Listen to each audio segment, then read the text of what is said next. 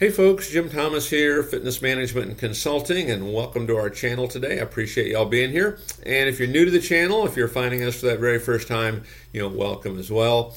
And as a quick reminder, you know, my focus, my mission here on the channel is I want to be able to provide as much information as I possibly can to as many people uh, as I possibly can across all regions. And the best way I can do that is when you choose to subscribe to the channel, when you choose to hit that like button, and when you choose to share this information with associates and colleagues.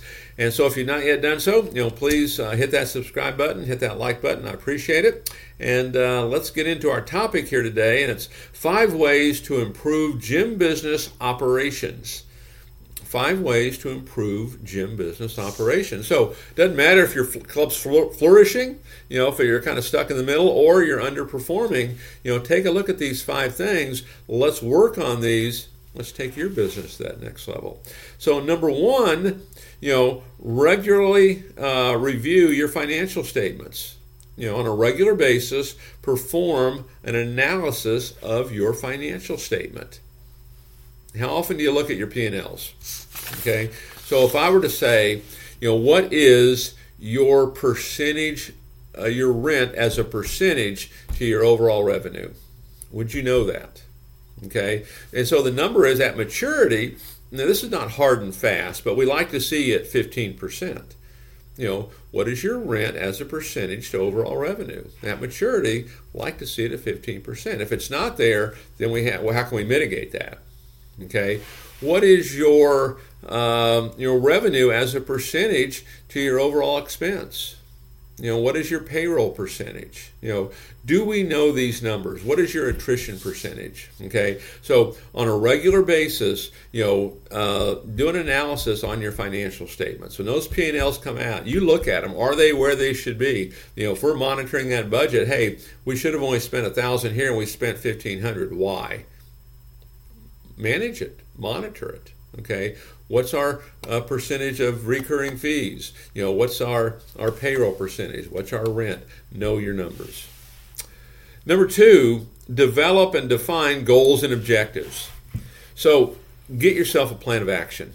Write a monthly plan of action. You can research this channel. We have videos on how to do that, how, how to write a plan of action. Okay, but write a monthly plan of action. Okay, and then what we want to learn to do is manage based on these objectives. We see these numbers every day. Here's our goal, here's our projection. We're up or down. Let's manage, let's make decisions based on those objectives. So define, develop goals and objectives. Know what they are. I talk to a lot of folks that don't know their goals. You'd be surprised. Okay, I'll talk to salespeople that they don't even know, you know, yeah, they get paid commission, but I don't know how many sales I should make or need to make or even where I'm at. You know, define goals and objectives, write a plan of action. I can't stress that one to you enough. You know, it's hard to hit a goal that you're not aiming at. You know, just to say we want to make more sales won't do it. You know, just to say I need to make more phone calls, you know, won't do it. We need to really, you know, pinpoint this. So, uh, develop and define your goals and objectives. Uh, number three, consider your KPIs consider your key performance indicators. And these can be a lot of things. I mean, like what's your rent as a percentage, what's your payroll percentage, what's your recurring fees as a percentage, you know, what's your pay, uh, what's your personal training penetration rate, uh, you know, as a percentage, um, what's your set percentage on incoming calls, what's your show percentage, you know, what's your closing percentage, uh, you know, referrals, you know, what's our numbers on referrals that we're getting. N- know your numbers. I mean, know all of them okay? Because this is how you're going to make decisions on your business, okay? Because those numbers aren't going to lie to you. They're going to they're going to tell you the truth. So know your numbers. Number four on my list here: five ways to improve gym business operations. Know that marketing matters. I mean, marketing matters. I mean, the number one problem of all small business is that whole issue of obscurity. Nobody knows who you are, and those that do don't have you top of mind.